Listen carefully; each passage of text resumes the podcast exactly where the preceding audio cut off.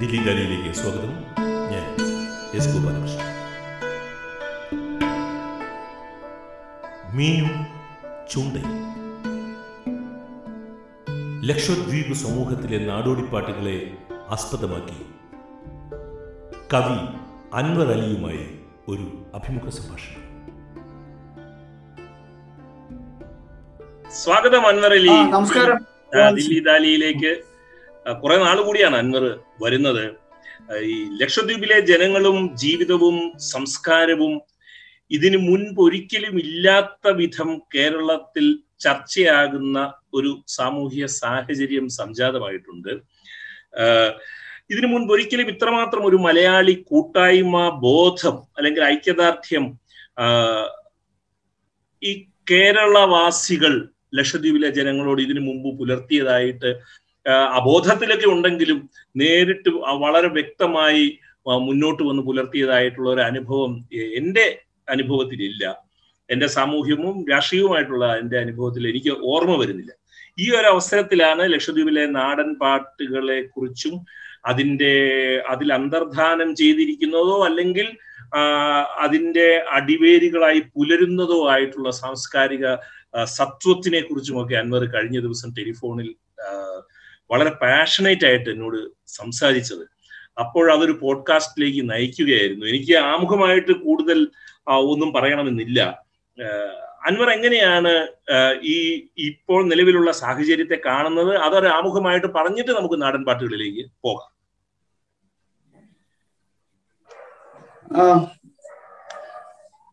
ഞാന് ഈ ഒരു പിന്നെ രണ്ടു കൊല്ലം അഗത്തിയിൽ പോകാനിടയായി. ആവശ്യമായിട്ട് ബന്ധപ്പെട്ട് അഗത്തിയിൽ അവിടുത്തെ അഗത്തി മ്യൂസിയവും ലൈബ്രറിയും ഉണ്ട്.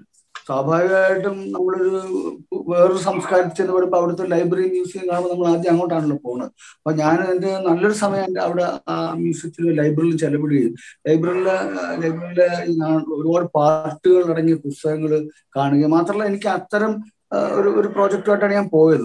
അവിടുത്തെ ഭാഷയായിട്ട് ബന്ധപ്പെട്ടിട്ടുള്ള ഒരുപാട് കാര്യങ്ങളെ കുറിച്ചുള്ള ഒരു ഒരു പുതു പുതിയൊരു അന്വേഷണത്തിന്റെ മനസ്സിന്റെ ഉള്ളിൽ ഇവിടെ കിടപ്പുണ്ടായിരുന്നു. പെട്ടെന്ന് ഈ ലൈബ്രറിയിലെ പുസ്തകങ്ങൾ എന്നെ അതിലേക്ക് വല്ലാതെ ആകർഷിച്ചു. അന്ന് ഞാൻ കുറച്ച് വർക്ക് ചെയ്ത് കുറെ പാട്ടുകൾ കളക്ട് ചെയ്തു. പക്ഷെ അതൊക്കെ ഇവിടെ ഇരിക്കുകയായിരുന്നു. എനിക്ക് അതിന്റെ പുറത്ത് പിന്നെടുപ്പൊന്ന് നോക്കാനും വായിക്കാനും പണിയെടുക്കാനും സമയം കിട്ടി അടുത്ത കാലത്താണ്.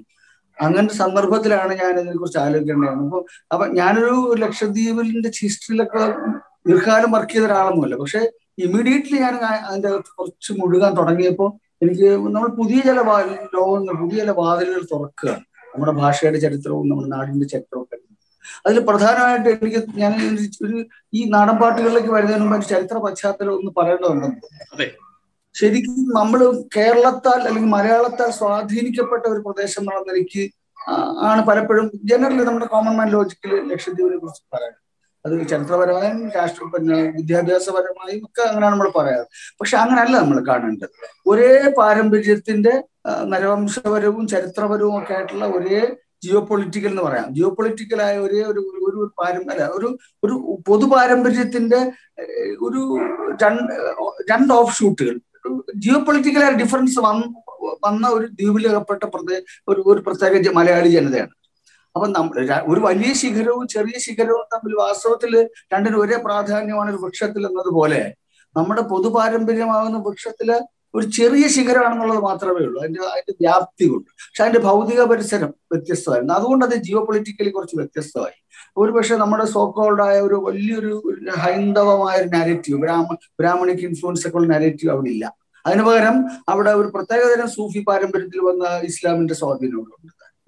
അപ്പൊ അതിന്റെ ചരിത്രത്തിലേക്ക് ചരിത്രങ്ങൾ ഞാൻ മനസ്സിലാക്കിയെടുത്തോളം ഇപ്പോഴും മിത്തുകളിലും ലെജൻഡുകളിലും കിടക്കുകയാണ് അതിന്റെ ഹിസ്റ്ററി എന്ന് പറയുന്നത് കൂടുതൽ. പക്ഷെ എന്നാൽ പന്ത്രണ്ടാം നൂറ്റാണ്ടിന് ശേഷം അവിടെ പന്ത്രണ്ടാം നൂറ്റാണ്ട് പതിമൂന്നാം നൂറ്റാണ്ട് മുതൽ ജനജീവിതം ഉണ്ടെന്നുള്ളതും പിന്നെ ഇസ്ലാമിക് കൺവേർഷന് ശേഷമാണ് നടന്നിട്ടുള്ളതെന്നും ഒക്കെയുള്ള ഒരു പൊതുവായ ഒരു അസംഷൻ നമ്മുടെ ചരിത്രകാരന്മാർ പലരും. അപ്പോ ഈ നമ്മുടെ ഈ കൊളോണിയൽ ഡോക്യുമെന്റ്സും ലോഗന്റെ വില്യം ലോഗന്റെ മലബാർ മാനുവലിൽ പറഞ്ഞ കാര്യങ്ങളും പിന്നെ മറ്റ് ചില കൊളോണിയൽ ഡോക്യുമെന്റ്സും ഒക്കെയാണ് ഒരു ചരിത്രപരമായ രേഖ എന്ന് പറയാനായിട്ടുള്ളത്. അപ്പൊ അതൊക്കെ പഠിച്ചിട്ടുള്ള ചരിത്രകാരന്മാരുടെ സെക്കൻഡറി ആയിട്ടുള്ള കുറെ കാര്യങ്ങളാണ് ഞാൻ മനസ്സിലാക്കിയിട്ടുള്ളത്. പ്രത്യേകിച്ചും കെ എം സീതി അടുത്ത കാലത്ത് എഴുതുന്ന ലേഖനങ്ങൾ വളരെ പ്രധാനപ്പെട്ട ഇമ്പോർട്ടൻ്റ് ആയിട്ടുള്ള ഒരുപാട് കാര്യങ്ങൾ ഉൾക്കൊള്ളുന്നുണ്ട്. അതിൻ്റെയൊക്കെ ഒരു പശ്ചാത്തലത്തിലാണ് ഞാൻ ചരിത്രം മനസ്സിലാക്കിയിട്ടുള്ളത്. ഏതായാലും ഒരു കാര്യം, ഈ പാട്ടുകളായിട്ട് ചേർത്ത് വെച്ചവരുടെ ചരിത്രത്തെ നോക്കുമ്പോൾ നമ്മൾ ഒരു ഒരു പ്രാഥമികമായ കാഴ്ചയിൽ കാണുന്നത് വെച്ച് കഴിഞ്ഞാൽ എപ്പോഴും വിധേയത്വത്തിന്റെയും ഒരു ഒരു വൻകരയെ നോക്കിക്കാണുമ്പോൾ ഒരു ഒരു ഒരു ആവശ്യത്തിൽ കൂടുതലുള്ള ഒരു എളിമയെ നമുക്ക് തോന്നുന്ന, അല്ലെങ്കിൽ നമുക്ക് ഒരു വൻകരയ്ക്ക് വിധേയമായ ഒരു ദ്വീപിന്റെ ഒരു സ്വഭാവം അവരുടെ പാട്ടുകളിലും എല്ലാവരും ആ നരേറ്റീവിലും മൊത്തത്തിൽ കാണാം. വേണമെങ്കിൽ നമുക്ക് വായിച്ചെടുക്കാം പ്രത്യക്ഷത്തിൽ. അതായത് ഇപ്പൊ നമ്മളിപ്പോ ദൈവശാസ്ത്രപരമായി പറയുകയാണെന്നുണ്ടെങ്കിൽ ദൈവം എന്ന് പറയുന്ന ഹൈറാർക്കിക്കൽ ഹെഡ് ഉണ്ടല്ലോ, ഹെഗമണിക്കൽ ഒരു അതിന്റെ ഒരു ഘടന ഈ ഇവരുടെ മൊത്തം ജീവിതത്തിന്റെ നാരേറ്റീവ് ചരിത്രത്തിന്റെ നാരേറ്റീവിൽ മുഴുവൻ കാണാം, അവരുടെ ആവിഷ്കാരങ്ങൾ ആ നിലയ്ക്ക് ഈ ദ്വീപില്. പക്ഷെ മറിച്ച് അതിന്റെ അടിയില് ഈ പിന്നെ ഈ നാടൻ പാട്ടുകളൊക്കെ എടുക്കുമ്പോൾ ആ പാട്ടുകളെല്ലാം ഈ വിധേയ മനോഭാവവും കോംപ്രമൈസിന്റെയും അവര് സഹിക്കുന്നതിന്റെയും ഒക്കെ അംശങ്ങൾ ഉള്ളപ്പോൾ തന്നെ ഇവര് വലിയ കടലിന്റെ നടുക്ക് കിടക്കുന്ന സമൂഹമാണ്. ഈ കടലിന്റെ അടിയിൽ ഒരു റിവോൾട്ട് ഉണ്ട്. ഞാനതിനെ കനലാഴി എന്നാണ് വിളിക്കുന്നത് വാസ്തവം. അതായത് ഈ ആഴിയുടെ ഈ സമുദ്രത്തിനടിയിൽ ഒരു കനലുണ്ട്. ഈ പാട്ടുകളുടെയും അവരുടെ ആ പാട്ടുകൾ കേർത്ത് പറയുന്ന ആഖ്യാനങ്ങളുടെയൊക്കെ ഉള്ളിലേക്ക് നമ്മൾ കയറി കഴിഞ്ഞാൽ റിവോൾട്ടിന്റെ വലിയ അർത്ഥങ്ങൾ ഈ ചരിത്രമായിട്ട് നമുക്ക് ബന്ധപ്പെടുത്തി എടുക്കാൻ പറ്റും. അതിനെക്കുറിച്ചാണ് എനിക്ക് വാസ്തവത്തിൽ പറയാൻ. ഇപ്പം നമ്മൾ ഈ പാരമ്പര്യത്തെ കുറിച്ച് ആലോ ഈ ചരിത്ര പാരമ്പര്യത്തെ കുറിച്ച് ആലോചിക്കുക. വാസ്തവത്തിൽ ഇപ്പം ഇപ്പം നടക്കുന്ന സംഭവങ്ങൾ അഡ്മിനിസ്ട്രേറ്ററുമായിട്ട് ബന്ധപ്പെട്ടിട്ട് അല്ലെങ്കിൽ ഹിന്ദുത്വ രാഷ്ട്രീയവുമായിട്ട് ബന്ധപ്പെട്ട് നമ്മുടെ ഭരണ കേന്ദ്ര ഗവൺമെന്റിന്റെ പൊതു നയവുമായിട്ട് ബന്ധപ്പെട്ടിട്ടുള്ള വിഷയങ്ങളിലേക്ക് വരുമ്പോൾ വാസ്തവത്തിൽ ഈ ഈ ഇവര് പിന്നെ ഇരകളാക്കുന്ന അല്ലെങ്കിൽ അവർ സ്വയം വിധേയരാകുന്നതിന്റെ ചരിത്രമാണ് മൊത്തത്തിൽ അവരുടെ ഇപ്പോഴത്തെ ഈ പുതിയ സംഭവം അല്ലത്. ഈ അഡ്മിനിസ്ട്രേറ്ററുടെ പഴയ രൂപങ്ങൾ അല്ലെങ്കിൽ ഈ ജനതയുടെ വിധേയത്വത്തിന്റെ പഴയ രൂപങ്ങൾ ഇതൊക്കെ ഇതിനൊരു ഈ ചരിത്രത്തിലുടനീളം കാണാൻ പറ്റും. ആ ചരിത്രത്തിൽ ഉടനീളമുള്ള കാഴ്ചയാണ് അവരുടെ നാടൻപാട്ടുകൾ നമുക്ക് വായിച്ചെടുക്കാൻ പറ്റുന്നത്. അതിന് ഏറ്റവും നല്ല ഉദാഹരണം സ്വാതന്ത്ര്യം, ഇന്ത്യൻ സ്വാതന്ത്ര്യമായിട്ട് ബന്ധപ്പെട്ടിട്ടുള്ള കാര്യങ്ങൾ. ഇന്ത്യക്ക് സ്വാതന്ത്ര്യം കിട്ടിയ വിവരം ലക്ഷദ്വീപിലുള്ള ആളുകൾ അറിയുന്നത് മൂന്ന് മാസം കഴിഞ്ഞിട്ടാണ്. ഏഹ് അത് പിന്നെ ലക്ഷദ്വീപുകാർ തന്നെ എഴുതിയിട്ടുള്ള പുസ്തകങ്ങൾ, അവരുടെ ഓർമ്മക്കുറിപ്പുകളിലൊക്കെ അവർ വളരെ വലിയൊരു ചരിത്രമോ ചരിത്ര യാഥാർത്ഥ്യം എന്ന് പറയുന്ന പോലെ അല്ലാതെ അവരുടെ അനുഭവം പോലെ അത്ഭുതകരമായ അമ്പരപ്പുള്ള ഒരു അനുഭവം. ഒരു പിന്നെ ഹിന്ദു മുസ്ലിം ഡിവൈഡ് ഉണ്ടാക്കാനായിട്ട് ഗവൺമെന്റ് ശ്രമിക്കുന്നില്ല എന്നൊക്കെയുള്ള വിഷയം അവിടെ ഇരിക്കട്ടെ. അത് പക്ഷെ വ്യക്തമായിട്ടുള്ള ഇപ്പൊ സീതി സീതിയുടെ ലേഖന കെ എം സീതിയുടെ ലേഖനത്തിൽ പറയുന്ന രണ്ട് റെഫർ ചെയ്യുന്ന രണ്ട് കാര്യങ്ങൾ വളരെ പ്രധാനപ്പെട്ട രണ്ട് രണ്ട് രേഖകളാണ്. ഒന്ന് ഈ അതിന്റെ പേര് പാകിസ്ഥാനി റൈറ്റർ സ്വാതന്ത്ര്യ സമരവുമായിട്ട് ബന്ധപ്പെട്ടിട്ടുള്ള ഇത് ആലോചിക്കുമ്പോഴേ സ്വാതന്ത്ര്യ സമരം വളരെ താമസിച്ചാണ് ലക്ഷദ്വീപുകാരെ അറിഞ്ഞെന്നുള്ള ഒരു പെട്ടെന്നൊരു രസം മാത്രം പലർക്കും തോന്നുക, എന്നാൽ വളരെ ആഴത്തിലുള്ള അർത്ഥധ്വനികൾ അതിൻ്റെ അകത്തുണ്ട് വാസ്തവത്തിൽ. അത്രയും ഒരു മൂന്ന് മാസം കഴിഞ്ഞാണ് ഇന്ത്യക്ക് സ്വാതന്ത്ര്യം കിട്ടിയവർ അവിടെ അറിഞ്ഞെന്നുള്ളത്. അപ്പൊ അതിനെക്കുറിച്ച് ആലോചിക്കുമ്പോഴാണ് ഈ കെ എം സീതി ഈ ഇടയ്ക്ക് ഈ ലക്ഷദ്വീപിലെ ഈ പ്രശ്നമൊക്കെ ഉണ്ടായ സമയത്ത് എഴുതിയിട്ടുള്ള രണ്ട് ലേഖനങ്ങളുണ്ട്. അതിലൊരു ലേഖനത്തിൽ ഒരു പ്രധാനപ്പെട്ട രണ്ട് രണ്ട് കാര്യമാണ് പേപ്പറുകൾ രണ്ട് രണ്ട് സംഭവങ്ങളെ കുറിച്ച് പറയുന്നുണ്ട്. ഒന്ന് ഒരു പാകിസ്ഥാനി സ്കോളർ, ഒരു അക്കാഡമിക് സ്കോളർ തന്നെ എഴുതിയിട്ടുള്ള ഒരു പേപ്പറാണ്. പേപ്പറിനെ ബേസ് ചെയ്തിട്ടുണ്ട്. അതായത് അദ്ദേഹം അതിൽ പറയുന്നത് നാൽപ്പത്തേഴില് സ്വാതന്ത്ര്യത്തിന്റെ വിഭജനത്തിന്റെ സമയത്ത് ഈ പാകിസ്ഥാനിൽ ഒരു ആലോചന നടന്നിരുന്നു. നൂറ് ശതമാനം മുസ്ലിങ്ങൾ താമസിക്കുന്ന പ്രദേശമാണ് ലക്ഷദ്വീപ്, അതുകൊണ്ട് ഒരു ന്യായമുണ്ട് മുസ്ലിം രാഷ്ട്രം എന്നുള്ള നിലയ്ക്ക് അത് അത് നമുക്ക് പാകിസ്ഥാനിൽ ചേർക്കാൻ വേണ്ടിയിട്ടുള്ള ഒരു ശ്രമം നടത്തേണ്ടതുണ്ടെന്നൊരു ഡിസ്കഷൻ നടന്നിട്ടുണ്ട്. അന്ന് അങ്ങനൊരു ഒരു ഒരു നാവിക ഒരു ഒരു അധിനിവേശത്തിന്റെ ഒരു ആലോചന ഉണ്ടായി. അപ്പൊ തന്നെ പക്ഷെ ഇന്ത്യ അവിടെ എസ്റ്റാബ്ലിഷ് ചെയ്ത് കഴിഞ്ഞു, അത് കാരണം അലസി പോയി എന്നുള്ള നിലയ്ക്കുള്ള ഒരു ഒരു ഒരു പേപ്പർ ആ പേപ്പറിൽ അതിനെ കുറിച്ച് മെൻഷൻ ചെയ്യുന്നുണ്ട്. മാത്രമല്ല അതിൽ വളരെ തന്ത്രപ്രധാനമായ പാകിസ്ഥാനിലെ ഇന്ത്യൻ ഓഷനിൽ ഒരു വലിയ തന്ത്രപ്രധാന മേഖല അവർക്ക് കിട്ടുന്നുണ്ട്. അങ്ങനെയൊക്കെയാണ് ആ പേപ്പർ പോകുന്നത്. പക്ഷെ ഈ സംഭവം നടക്കുന്നത് രണ്ടായിരത്തി പത്തൊമ്പതില് ആണ് ഈ പേപ്പർ വരുന്നത്, ഓഗസ്റ്റിൽ. അത് കഴിഞ്ഞിട്ട് രണ്ടു മാസം കഴിയുമ്പോൾ തന്നെ ഇന്ത്യൻ പ്രധാനമന്ത്രി മൻ കി ബാത്തിൽ ഇതേ വിഷയം മെൻഷൻ ചെയ്യുന്നുണ്ട്. ഒരു വിഷയ പേപ്പറുമായിട്ട് ബന്ധം ഉണ്ടാവാം, ന്യൂസ് റിപ്പോർട്ടുകൾ വരുന്നതാണല്ലോ. പറയുന്നുണ്ട് പാകിസ്ഥാൻകാർ വളരെ പിന്നെ വലിയൊരു ഗൂഢാലോചന നടത്തി ലക്ഷദ്വീപ് ഇന്ത്യയുടെ അവിഭാജ്യ ഘടകമായ ലക്ഷദ്വീപ് പിടിച്ചെടുക്കാൻ ശ്രമം നടത്തി. സൈന്യം ഒരു കപ്പ ഒരു സൈനിക കപ്പൽ അങ്ങോട്ടേക്ക് നീങ്ങുന്നത് ക്രാന്തദർശിയായ പട്ടേൽ അത് അറിയുകയും പട്ടേലിന്റെ സമയോചിതമായ ഇടപെടൽ കൊണ്ട് നമ്മൾ വളരെ തന്ത്രപരമായിട്ട് അത് പിന്നെ നമ്മുടെ കൊടിയൊക്കെ ഉയർത്തുകയും എല്ലാവരും ദ്വീപിന് നമ്മുടെ ഇന്ത്യയിലെ ത്രിവർണ്ണ പതാക ദ്വീപുകൾ ഉടനെ തന്നെ ഉയരുകയും അങ്ങനെ നമ്മൾ എസ്റ്റാബ്ലിഷ് ചെയ്യുന്ന കേരള വളരെ പാട്രിയാർക്കി പാട്രിയാർക്കിയുടെ നാടകീയതയാണല്ലോ നമ്മുടെ ഇപ്പോഴത്തെ ജീവിതത്തിന്റെ അർത്ഥം തന്നെ. അങ്ങനെ പറയുകയും ചെയ്തു. ആ സീതി അതിനെ പ്രത്യേകിച്ച് വ്യാഖ്യാനമൊന്നും ഇല്ലാതെ രണ്ടും കൂടെ ചേർത്ത് വെച്ചിട്ട് പറഞ്ഞിട്ടേ ഉള്ളൂ. അപ്പൊ ഇത്തരം ഡിബേറ്റുകൾ ഇപ്പോഴും നടക്കുന്നതാണ് നമ്മൾ ആലോചിക്കണം. പക്ഷെ നമ്മൾ മറന്നു പോകുന്നൊരു കാര്യം ഈ മൂന്ന് മാസം കഴിഞ്ഞ് സ്വാതന്ത്ര്യത്തിന്റെ പേര് അറിഞ്ഞ ഒരു ജനത മാത്രമാണ് അവർ. അതിലാകപ്പാട് മിനിക്കോയിൽ മാത്രം മിനിക്കോയ് ശരിക്കും ലക്ഷദ്വീപ് മൂന്ന് കോൺഫിഗറേഷൻസ് ആണ് ശരിക്കും. അമിനി തുടങ്ങിയ വടക്കൻ ദ്വീപുകളും ലക്ഷദ്വീപ് എന്ന് പറയുന്ന സെൻട്രൽ പ്രദേശങ്ങളിൽ വരുന്ന കവരത്തിയും അഗത്തിയും ഉൾപ്പെടുന്ന ആന്ത്രോത്ത് ഉൾപ്പെടുന്ന പ്രദേശവും മിനിക്കോയ് വളരെ ദൂരെയാണ്. അത് മാലിദ്വീപുമായിട്ട് ചേർന്ന് മാലിദ്വീപിലെ ജനതയാണ് ശരിക്കും. മാലിദ്വീപ് ഭാഷയൊക്കെയാണ് അവരുടെ ജിയോഗ്രഫിക്കൽ ആയിട്ടുള്ള സ്ട്രക്ചർ മാത്രമാണ് ലക്ഷദ്വീപുമായിട്ട് അതിനെ പരിഗണിക്കാനുള്ള കാരണം. അപ്പൊ അവിടെ മാത്രമാണ് ഇത്രയും ദൂരെ കിടക്കുന്ന പിന്നെ മിനിക്കോയിൽ മാത്രമാണ് വയർലെസ് സ്റ്റേഷൻ മിനിക്കോയിൽ അറിഞ്ഞിരുന്നു. പക്ഷെ മിനിക്കോയ് അന്ന് മെയിൻ സ്ട്രീമിന് പുറത്താണ്. ലക്ഷദ്വീപിന്റെ മെയിൻ സ്ട്രീമിൽ മിനിക്കോയ് അന്നില്ല.